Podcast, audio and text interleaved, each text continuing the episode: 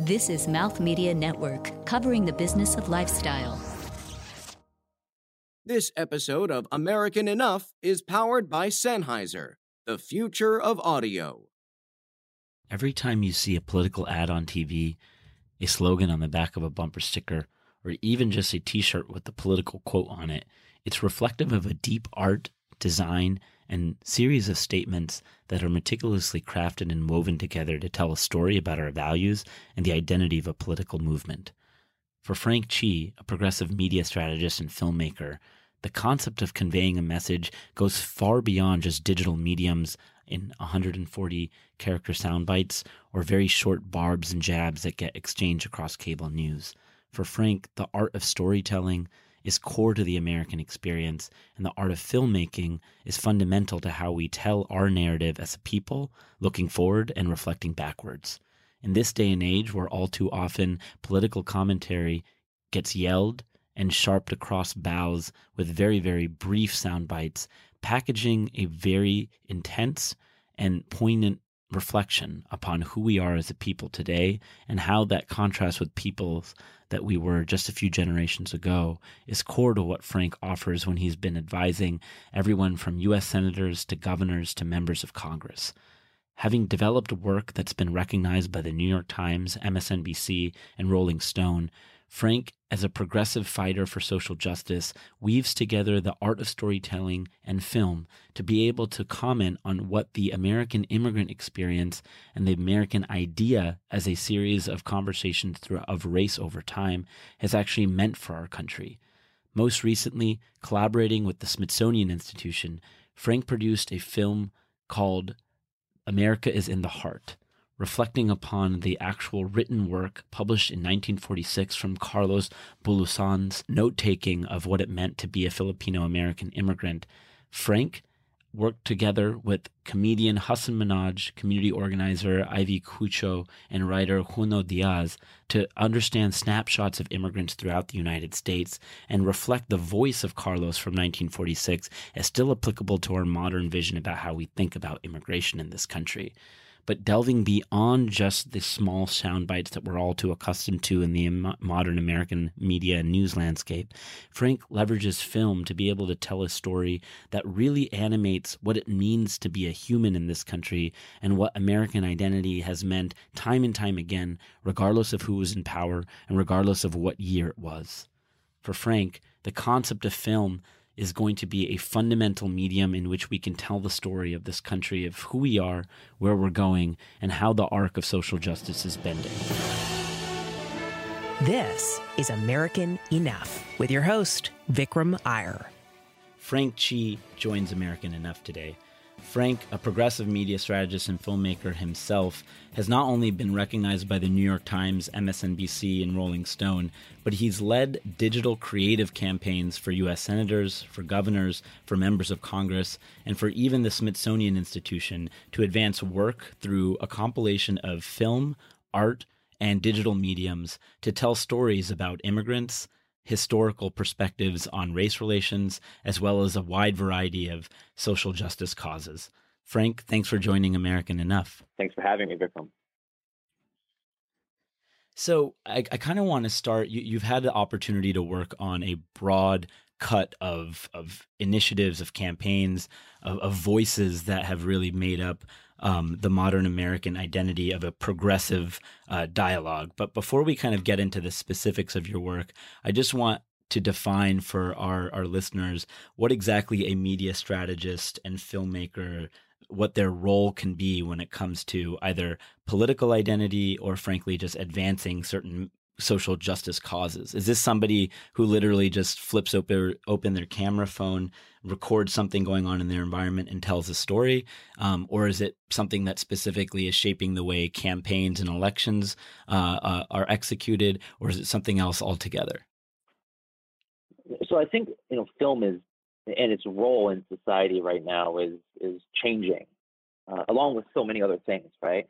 Um, but with the smartphone and the fact that we can capture very quality footage and upload it know, social media almost immediately, um, it's changed the way we behave. It's changed the way we see certain issues.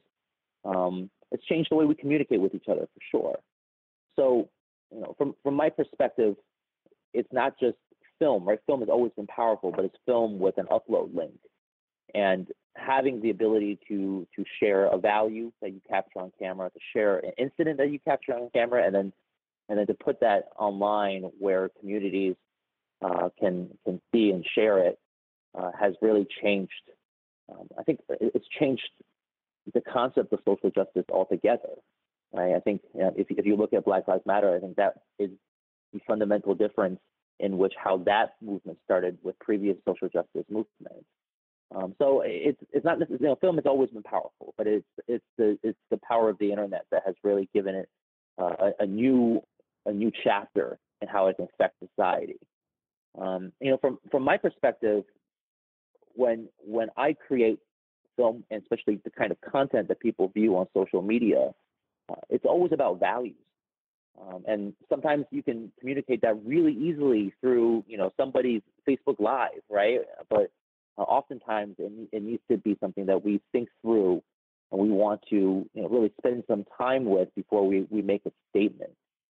Um, you know, I just speak for myself here, but you know, when I when I make a statement through film, uh, I I literally do the exact opposite of what it means to like tweet, right? Like I brew on it for months.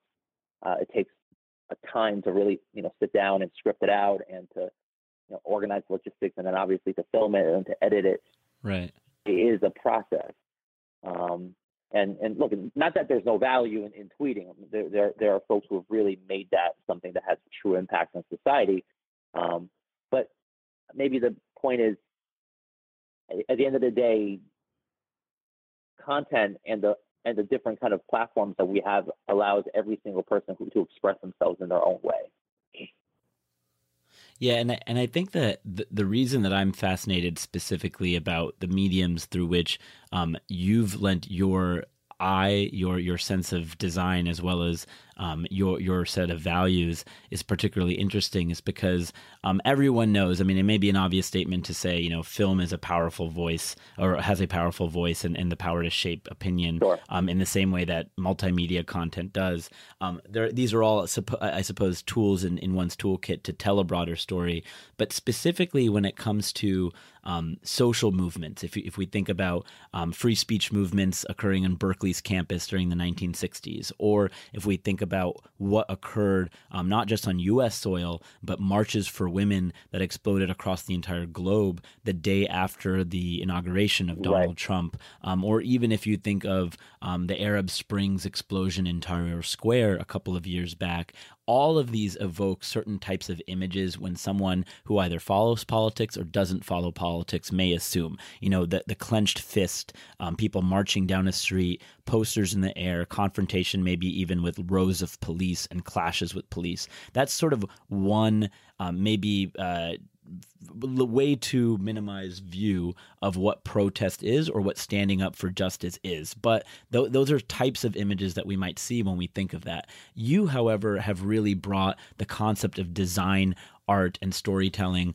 to a broad swath of issue areas. Everybody from telling the story of of immigrants that were interned in uh, um, what were you know sequestered in Japanese internment camps to even telling the story of um, you know our, our beloved Supreme Court Justice uh, Ruth Bader Ginsburg um, to the campaigns of Elizabeth Warren um, to your more modern project um, in which you you know we'll talk about uh, shortly of America is in the heart. Um, all of these evoke this concept of social justice. They all talk about American values and they all aim to tell the American story, but you do it with not a clenched fist. You don't do it by marching down a street confronting police. You do it with the power of narrative, art, design, and storytelling. Can you tell us a little bit about why viewing the lens, viewing the world through that those lenses, and specifically creating more aesthetic interactions with marches for justice is an effective approach, and really why it's a passionate approach for you, Frank Chi?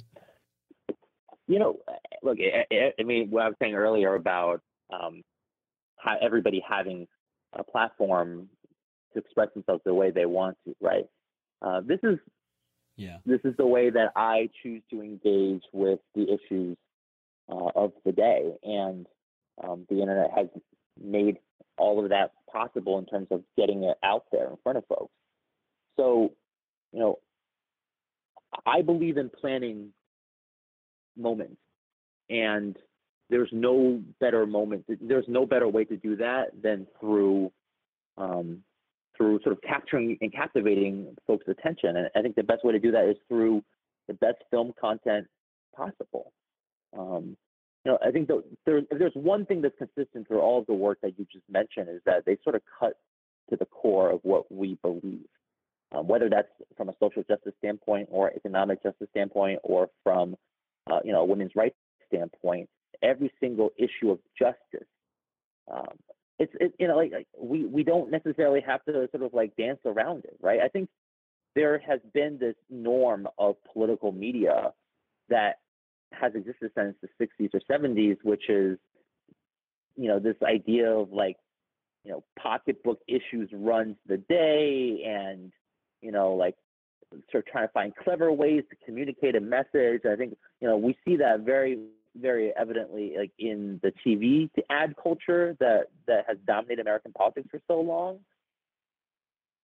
It's just no longer the way we operate as a people. Um, you know, these are very, very unstable and, and, some would say existential times for America. And nobody wants to see right.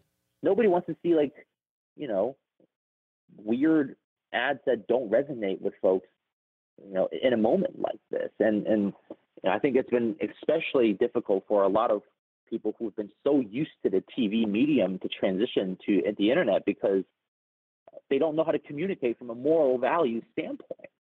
Uh, and and that's what we need right now. It's not just what's popular; it's what, what's really sorely needed in American politics.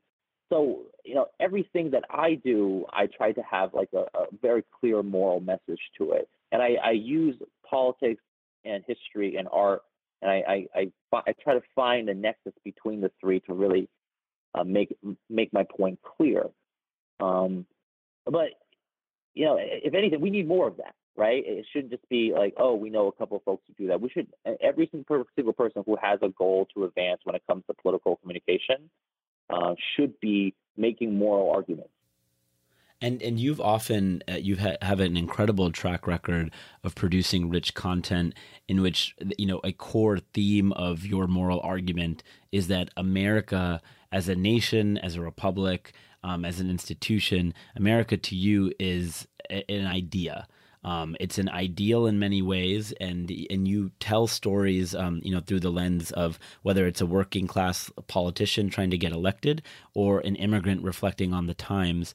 Um, to walk us through a little bit about what exactly you mean by America being an idea, and and maybe more precisely, based off of the conversations that you've had, based off of the politicians you've worked for, and based off of the stories that you've told, um, what is it mean to be American enough in this modern existential landscape, as you put it? You know, I think America as an idea is something that was given to us in the Constitution and the Bill of Rights. As imperfect as those documents were, they left room for them to be better, to be perfected. Um, and that has been the, the, the mission of people who believe in justice and equality and open opportunity for as long as we've been around right? So at, at our best, America is an idea. Um, and when when we when we don't live up to those ideas, those are those are moments when we need to remind everybody of what those ideas can be. And I think we're living in one of those moments right now, right? Uh, nobody, no country elects a man like Donald Trump um, without needing reminders of what the best of America can be. Um, so when when we're confronting these issues, um, we have to sort of go through other moments in American history where we've been down the same path, right? This is not the only existential moment that we, we've experienced as a country, um, whether that's through you know the Civil War or civil rights movement or the Great Depression or you know just every single movement that, that we've seen make an impact and change the way people think through generations. We have to learn those lessons again. Um, if anything, the Trump era should be a, a civics lesson for Americans who've lost touch with what the original mission of this country was. So um, you know, I think obviously that lends itself to a lot of moral arguments that that uh, I have been very, very focused on making uh, across the whole uh, range of issues. And and one of those um, approaches uh, that you've mentioned in, tam- in terms of you know this is not the only inflection point in history where we've had you know a crisis of of consciousness or mm-hmm. at least a questioning of how we should represent our ideals um, it, a powerful tool that you've leveraged through your work has been a look back in history and kind of juxtaposing really core moments in America's identity over time, mm-hmm. and then you know contrasting that to a moment in, in a more modern uh, time.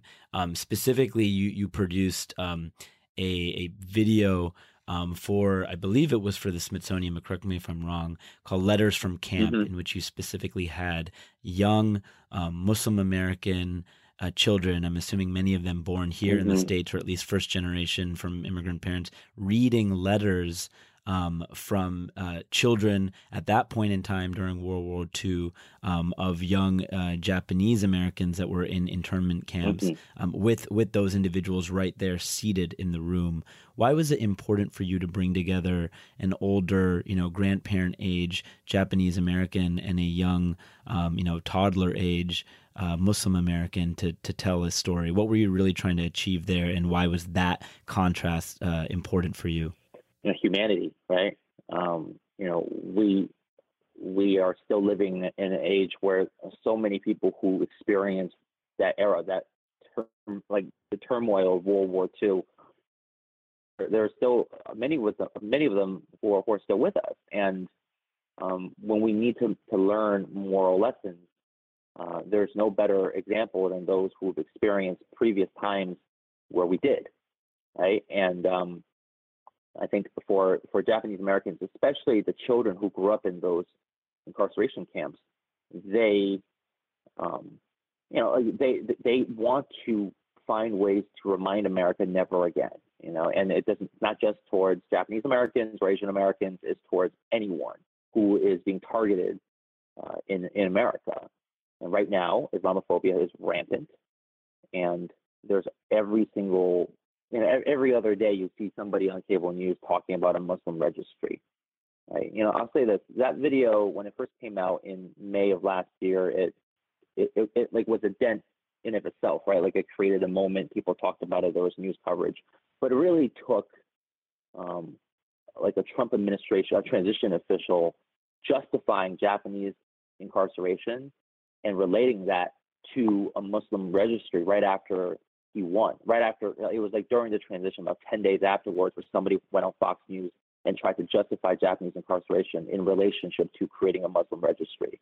And it was at that moment right. when the video really sort of took over the internet for a few days because people know that's wrong. Wrong and and you want to share it and say it in a powerful way that's not just a tweet or you know an angry Facebook post. You take a piece of content like that and you express yourself that way. Uh, and, and that really, it was a very dark moment for, for me, for this country at that time, but it was a glimmer of, of light to see people, um, you know, resonate, uh, to see, to see that kind of content resonate with people and, and have it as of, of justice uh, that, that took hold at the time. And you know, the, there have been very, very um, trying, to say the least, if not downright sad moments this year um, that piggybacked on top of those um, horrific suggestions of, of registries for people just because of their faith, their background, um, including, you know, a, a famous a Muslim ban billed as a travel ban by this mm-hmm. administration very early on in 2017.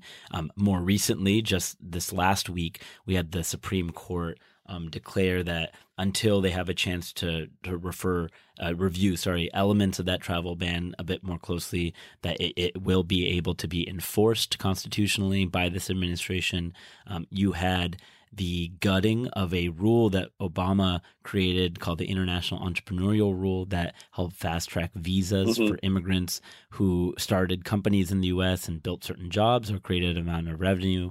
Um, you certainly had uh, commentary come out of our Congress um, mm-hmm. about immigration proposals that specifically stated that you have to measure up to a certain level of American identity in order to qualify um, as a, a an immigrant worthy of a, a visa um, to enter this country. Um, so I mention all of these inflection points because in 2017 alone, um, there have been some really, really strong overtures uh, that pretty much create an us versus them mentality mm-hmm. when it comes to people that quote unquote aren't from here. Mm-hmm. Um, similarly, you've you, you've used you know your lens, your voice, um, and and in partnership with several others to warn against how terrifying, disastrous, and downright um, threatening that kind of approach to policy and culture can be for this country. And you've done so quite poignantly. Um, but what does it mean for our country if you put out powerful, you know, multimedia content like this, or you stand up with Black Lives Matters, or you, you know, work for organizations that are, are like the, like the Reflective Democracy campaign that are trying to bring, you know, more women and community of communities of color into political institutions. When when we have all of these efforts um, going on to try and invest in that American ideal that you mentioned. And yet at the same time, we have this drip after drip after drip of, frankly, this xenophobia through policy of immigrant cultures. How, how do you stay motivated? How should others stay motivated to continue those pursuits for social justice? And does it ever beg the question of how effective these multimedia content campaigns can actually be in drawing attention to creating bridges? No, absolutely. I, I mean, when, when we're not when when we're not in the seat of power, we always ask how effective is are all these strategies, right? Um, and and that's right. what happens when when we lose an election, uh, even though we didn't really lose, yeah. right? But um, I, I, think the, the most Preach. important point, Preach. yeah, the most important point to make um, when it comes to to these downright assaults on on the American idea that I was talking about earlier um, is that we have to remember that this has happened before, right? Uh, I, I am of Chinese descent.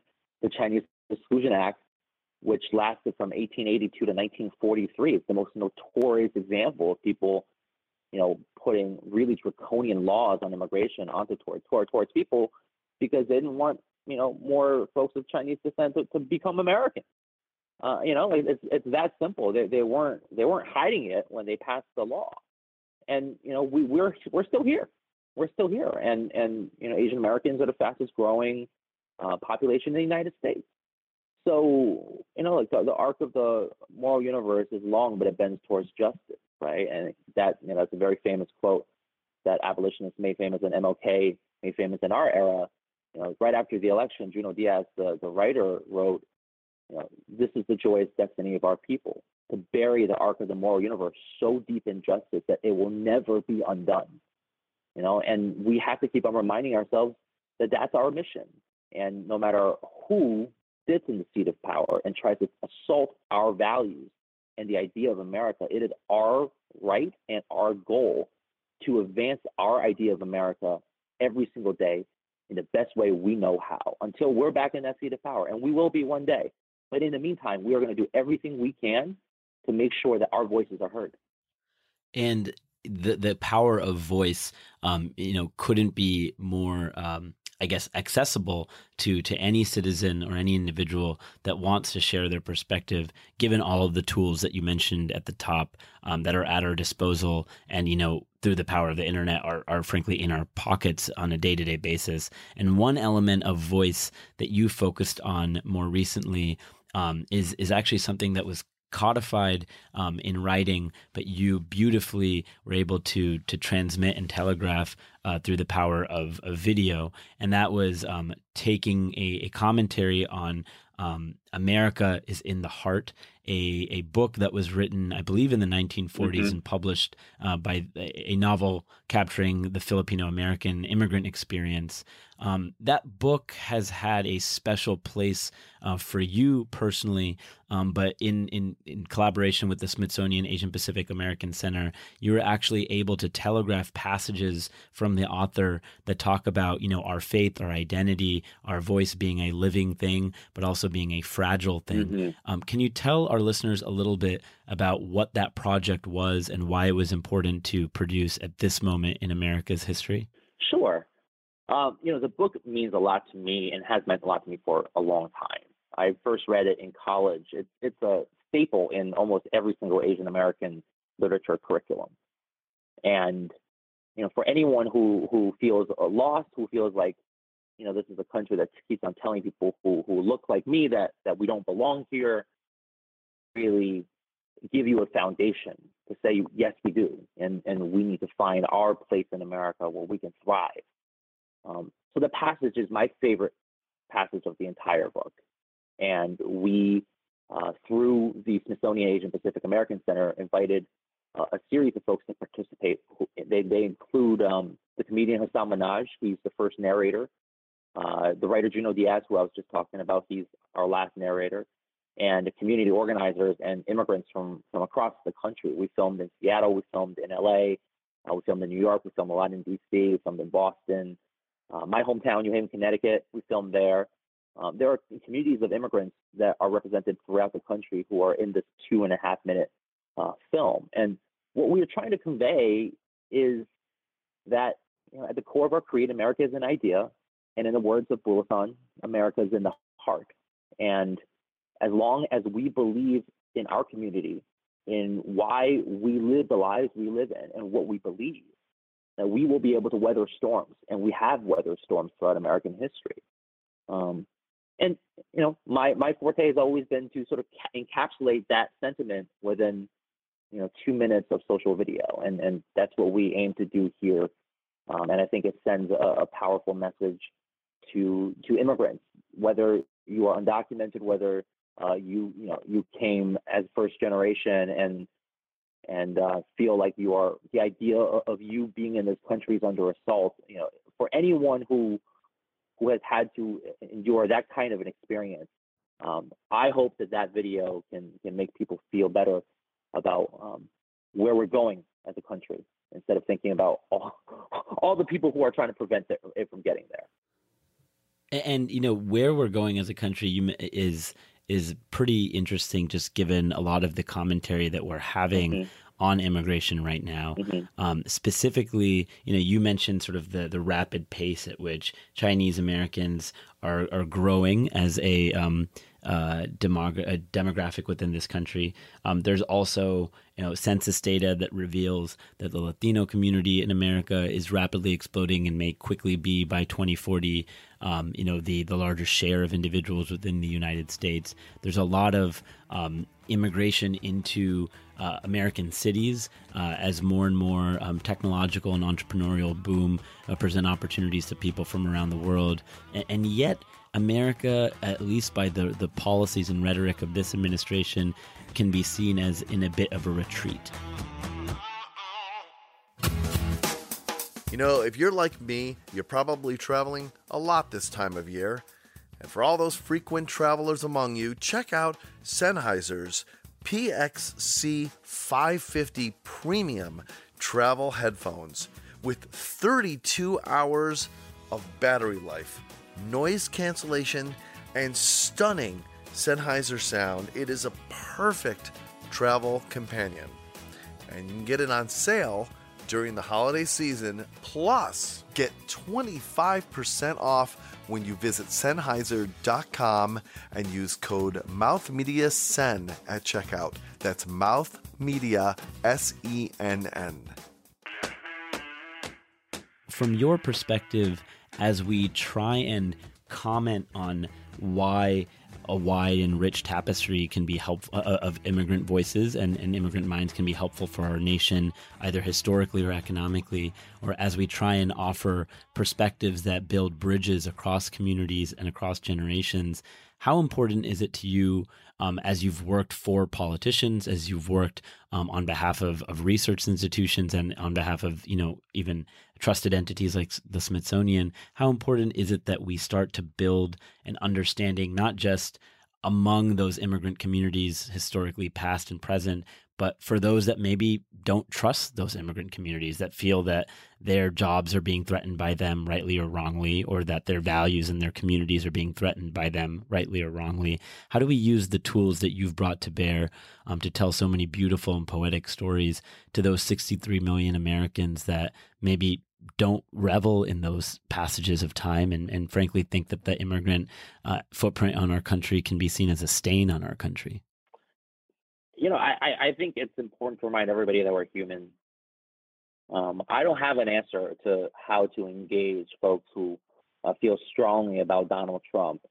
To, to, you know, to convince them in a very short amount of time that immigration and, and communities of color are a positive impact on this country, and I, I don't have the answer to that. Um, but I do think that reminders of of our common humanity um, and a message of love is important to share for anyone who is involved in our politics.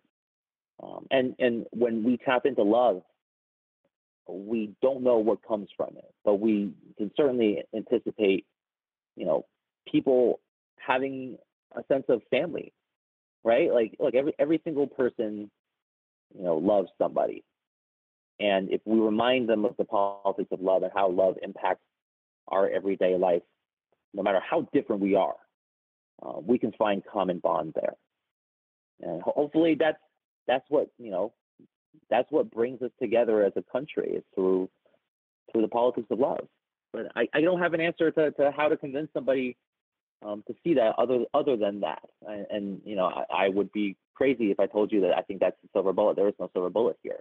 Uh, we all just have to keep on trying until uh, we see progress. And that sense of love um, is definitely a theme that can can resonate with many and build bridges um, among many, um, but it's also one that we've seen increasingly, although perhaps not increasingly enough, uh, politicians try and leverage um, when they're out on the campaign trail or when they're trying to connect with communities that they're they're aiming to represent. Um, having added, um, you know, digital advice, strategic advice, messaging advice, um, ha- having added those perspectives to dozens of campaigns and to dozens of candidates um, in your career, um, what do you think a message of love looks like going into the 2018 elections? Um, if you're giving advice to either a up and coming Democratic presidential candidate or or someone in a swing left district that that's trying to to unseat an incumbent. Um, do you think now more than ever um, it, an appropriate theme or narrative for a campaign around love and around inclusivity is what is going to help change the political landscape going into next year's elections? Um, or is that something that is more tailored on a case by case basis? Walk us through kind of just as a campaign strategist how you would try and bring that to bear given the current atmospherics swirling the nation. I, you know, I think I think love is always applicable. Um, and I think it just sort of depends on whether the, the messenger for it uh, uh, wants to to have that be be the tone of their campaign, um, you know, whatever whatever it is that, that they're involved in. I, I I don't necessarily see the 2018 midterms as an opportunity to talk about um, those things. I think I think you know like midterms are a response to who's in power, right? But I think 2020 when we have a national argument about the idea of America again, and that's what presidential campaigns are. They are a conversation about what we believe this country is about. Um, I do believe that, you know, I want, I, I hope everybody runs on a, on a, on a message of love. I'm sure a Democrat, um, that's not going to be true, but um, I hope as many people do as possible. And I, I think that, you know, you know, David Axelrod always says that we, we, in presidential campaigns, we elect the exact opposite of the person who's in power, right? And if that's the case, and Donald Trump has built his entire campaign on hatred, um, you know, what what do we respond with? And I think um, we either respond with more anger towards him, towards what he believes in, or we respond with love. Um, and, and that's that's a really and that's I don't know how the Democratic Party is going to go um, from there. And, and, frankly, I think if any of us was going to sit here and predict what happens in 2020, we'd all be crazy, right? I mean, there, there's right. there's there's no chance that that we can we can forecast um, the chaos that will be the 2020 presidential campaign right now. But I do hope that no matter what, as many people run on love as possible. The concept of of embracing communities um, and, and, and realizing that we're better off um, as a more inclusive society rather than a divided one uh, w- was re- a really really strong and central theme. Many would argue to um, the the presidential campaign of Hillary Clinton. Mm-hmm. Uh, notably, her her slogan that we were stronger together mm-hmm. um, really got to this concept that we are a melting pot of a society. But it also was a, a subtle jab back at what the GOP slate of candidates were offering, which tended to be candidates that touted um, representations of division and populist outrage against certain communities. And obviously, that manifested itself into what we have now in Donald Trump, who's a divider in chief, principally than a more inclusive leader. Um, if if that message didn't work last go around for one party, is that something that should continue to be focused on because of the American pursuit, or should it be crafted in a different way? I'm just curious what your thoughts are if, if inclusivity is core to America's identity and you get and yet it can get rejected in a campaign season. Um, does that actually make it core to our American identity? I think this all depends on the messenger, right? Um, I'm not going to sit here and, and tell you that I think Hillary Clinton was the best messenger for um, talking about an inclusive society or talking about economic justice or talking about um, you know, the politics of love. I, I don't think that that's who she was. Um, you know, Hillary Clinton was a, a pragmatic policy wonk who had strong leadership skills and had been in American public life for 25 years and wasn't new anymore. Um, and and those were all things that that really hurt her. And and she wasn't that great of a campaigner. She she she didn't bring I think, soul that the politics of love like needs in order for it to be effective, in order for it to get across. So, uh, look, every, anyone can run on the politics of love. It doesn't mean that it's going to resonate, and uh, I don't think it resonated coming from her.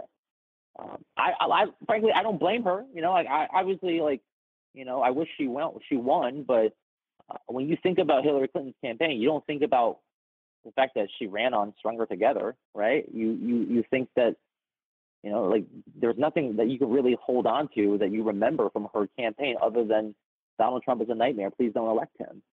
So, you know, for me, it's not right. it's not it's not about you know what message she ran on. The fact that she she couldn't really carry it the way that someone who runs on love to carry it.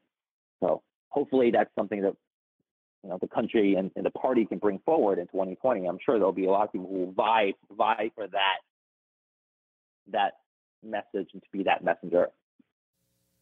Yeah, and the, the, the it's it's a great point because I think what ha, what is central to both the election of Donald Trump and and Barack Obama, and frankly several um, uh, uh, elected leaders and public servants across the country, at, at, you know even the state and local level, um, a resonant theme seems to be not necessarily just an outsider perspective, but but really a, a strong and compelling, as you put it, storyteller, right? Like where the brand of the individual, what they represent, their identity, their ideals, is almost uh, more powerful than just the content of their their policy prescriptions alone, right. for example. Right.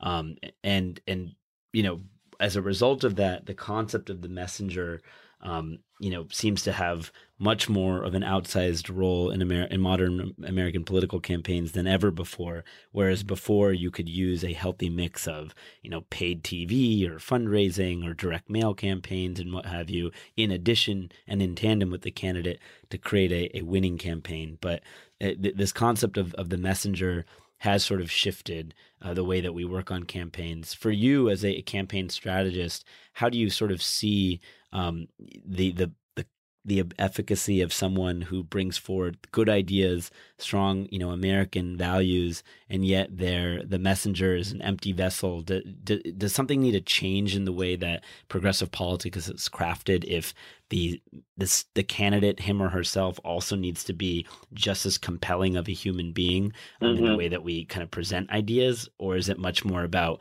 just packaging them up in, in more compelling ways? I think it's uh, it, that it's hard to nail down because I think it's a case by case um, uh, situation.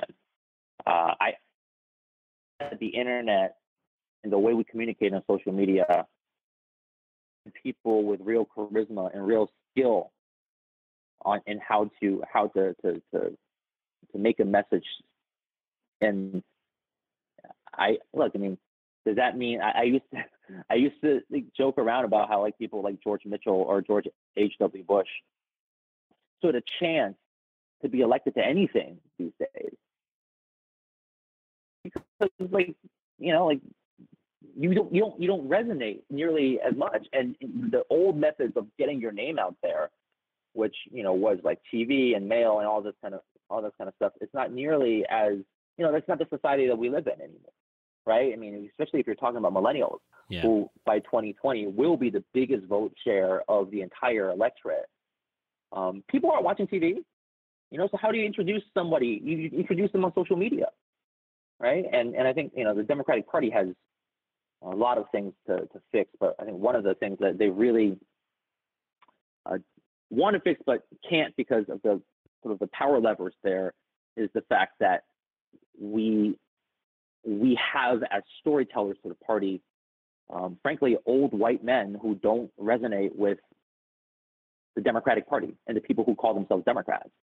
Um, and and we're going to see this huge gap. I mean, it's it's still evident in everything that you see. Most of political content are created by old white men. For progressives, are, are created by old white men who don't connect with with the folks who actually call themselves Democrats.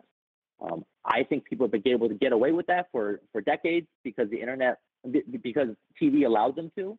But the internet is maturing and is not allowing people to do that anymore.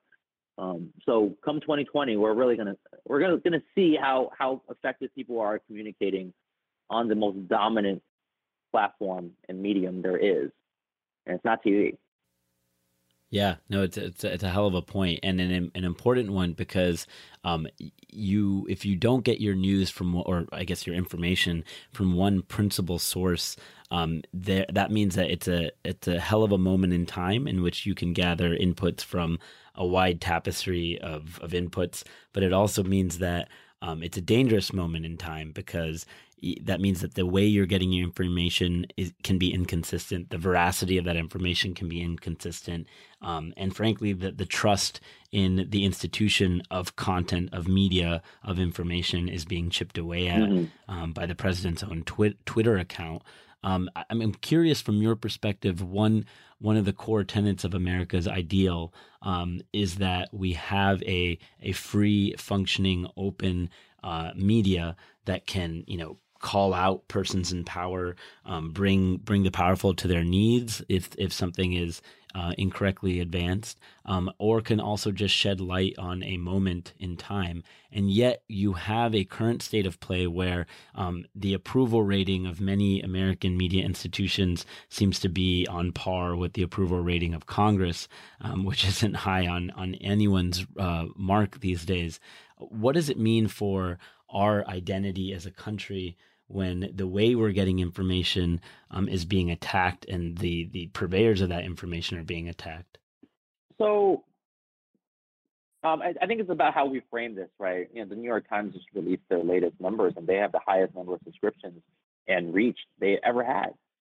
So, you know, is is the New York Times, which is the standard bearer of the quote unquote uh, establishment media are they suffering in this moment? I, I don't think so, um, right? And and I think a lot of media outlets right now are are doing the best journalism that we've seen in decades, and it's because it's because we have to meet this moment.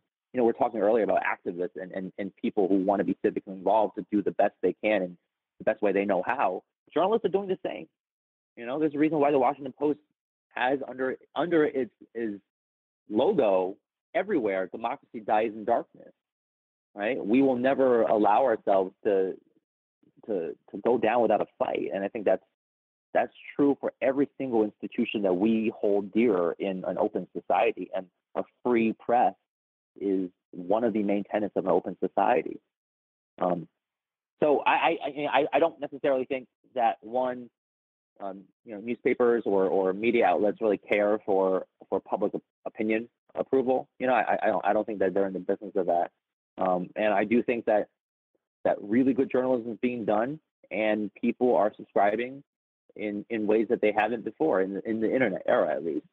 Um, and, you know, like, I don't know about you, but I mean, I think MSNBC is thriving, right? Their numbers are going up right now. So, you know, look at Crooked Media, Pod Save America, right? That's like true. it's the most popular podcast Yeah. in, in the whole country. Um, you know, people who, who, who care about these values are finding ways to resist in the best ways they know how. It might have been really, you know, nauseating the first couple months after Trump won to, to realize that there are a lot of things that we need to fix, but we're beginning to fix them.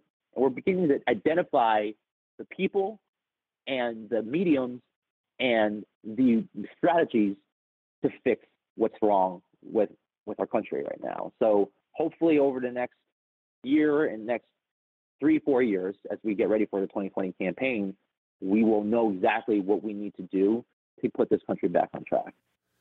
and you know for for a lot of of young people who might be um, looking at the modern uh, political debate or frankly even just the characters who make them up it could be really easy to get turned off of um, public service in general uh, either because you don't like the politics or because you see the way the politics are playing out with who's in charge, um, or frankly, just a general disdain for how the professional conduct of individuals um, is being executed when you have, you know, condoning of hate speech uh, and neo Nazis, um, as well as drips and drabs of sexual assault and harassment accusations among, you know, our, our public servants. What do you say? Um, in the same way that you mentioned that you know there's a moment in time in which we can use um, our skills through whatever medium, through whatever outlet that we have to resist, to stand up, to share our voice. What what do you say to young people right now who who may be completely trying to stay as far away as possible from careers in public service? How do you keep a next generation motivated to get involved in, in the issues and, and social justice pursuits of our time? I think it's a lot of what we've touched on today, which is about moral clarity, right?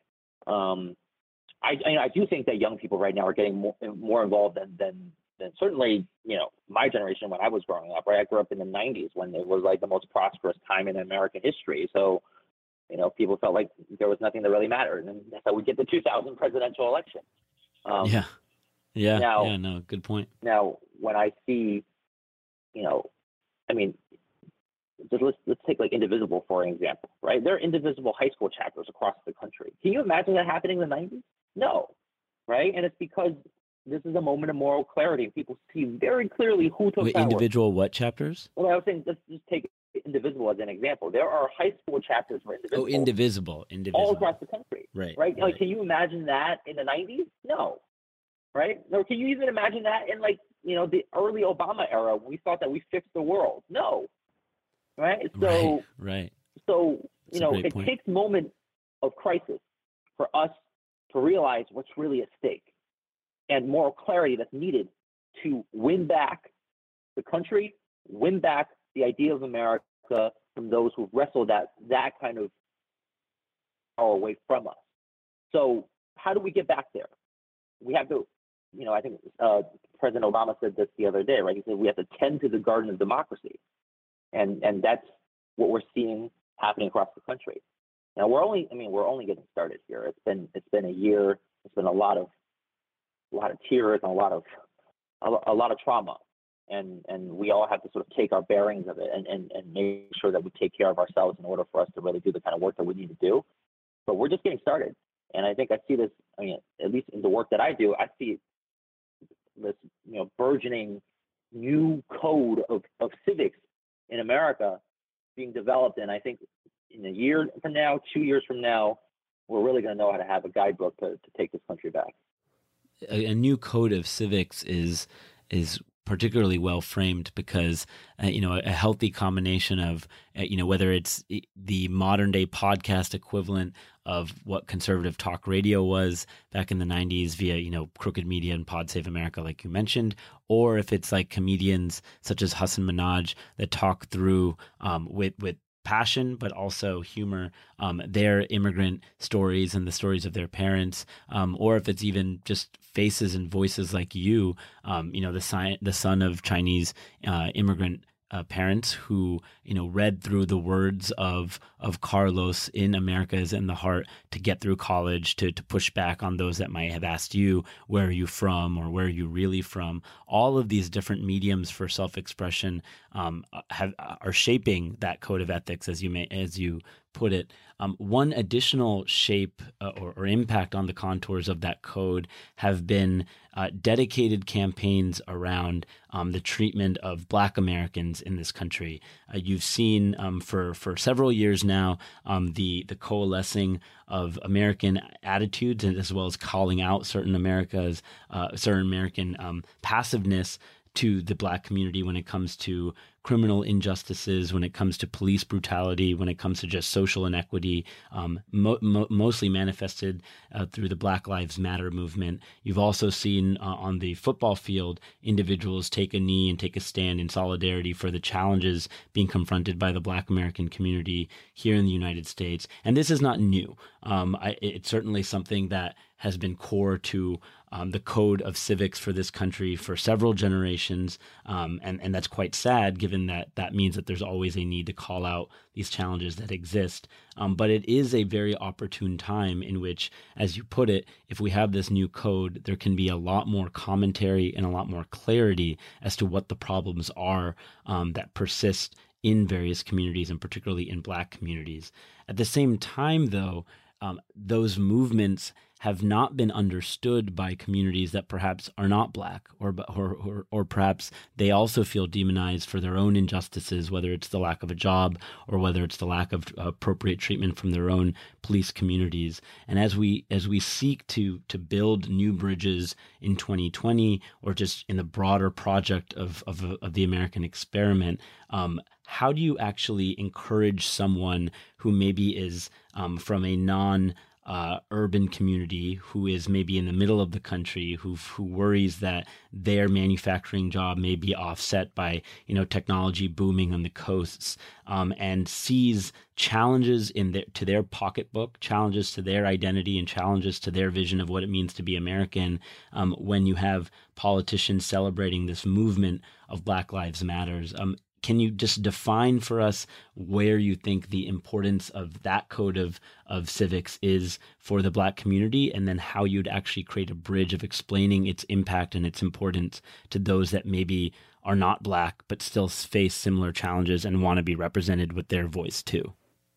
I don't know. I mean i, I think like i'm gonna be totally honest with you i think people know they people know there's something wrong right? What do i mean by that? I mean like look when we see police brutality as recorded on an iPhone, or or when we see inequities when it, along racial lines, like we all know that it's wrong. It doesn't matter what you say to a pollster about whether you feel like you've been victimized in America. Like like people are human beings. We know when something's wrong something's not.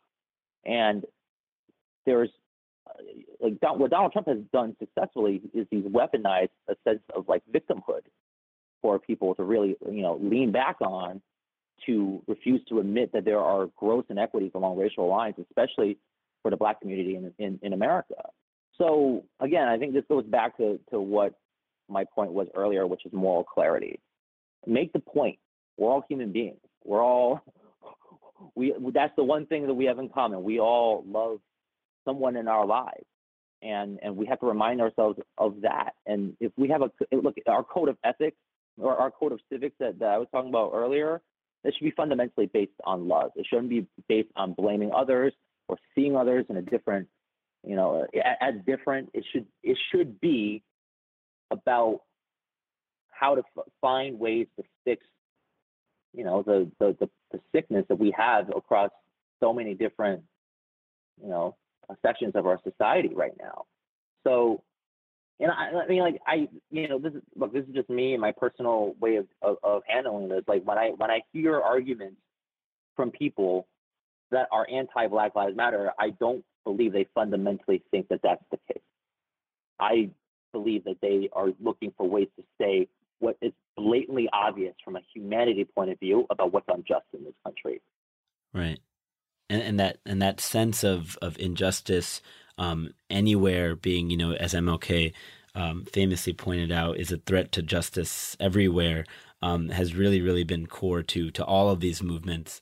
Um, and and I'm I'm curious for for you that's that's tracked, supported, and brought your your vision and your your media eye to a variety of these movements. What what's next for Frank Chi? Are there any exciting projects that you're working on? Yeah, it's always going to be through film, right? It's all, it's always going to be um, you know making clear moral arguments about our politics today, rooted in history through film. Um, I, I don't see I don't see that changing uh, in in what I am most passionate about um, in, in the times that we live in today. I will say this: I think you know, I uh, I I respond to the moments we live in, right? Um, I was just watching this video that I made in 2010 called Think 2040, and it was it. I mean, it's one of the most optimistic things I've ever made, and it's a, a sort of this clear-eyed view of what the future can be. And that was 2010 when I really did feel like everything was possible, right? Especially before the midterms came in 2010. Right. You know, the Obama experience in the first two years was you felt like anything was possible. And um, it would be, I don't know if I'm capable of making that video now.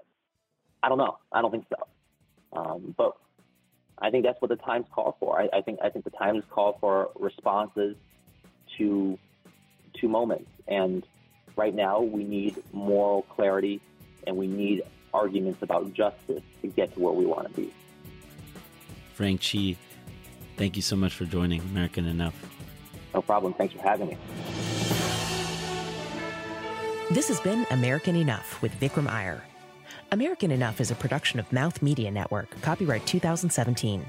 Contact Vikram with your comments and questions at 844-4Vikram and connect with the show on social media at American Enough.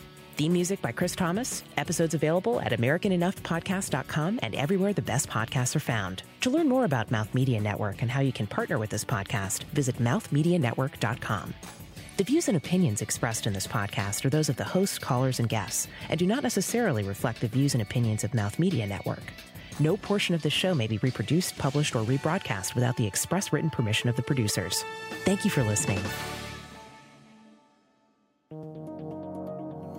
This is Mouth Media Network, covering the business of lifestyle.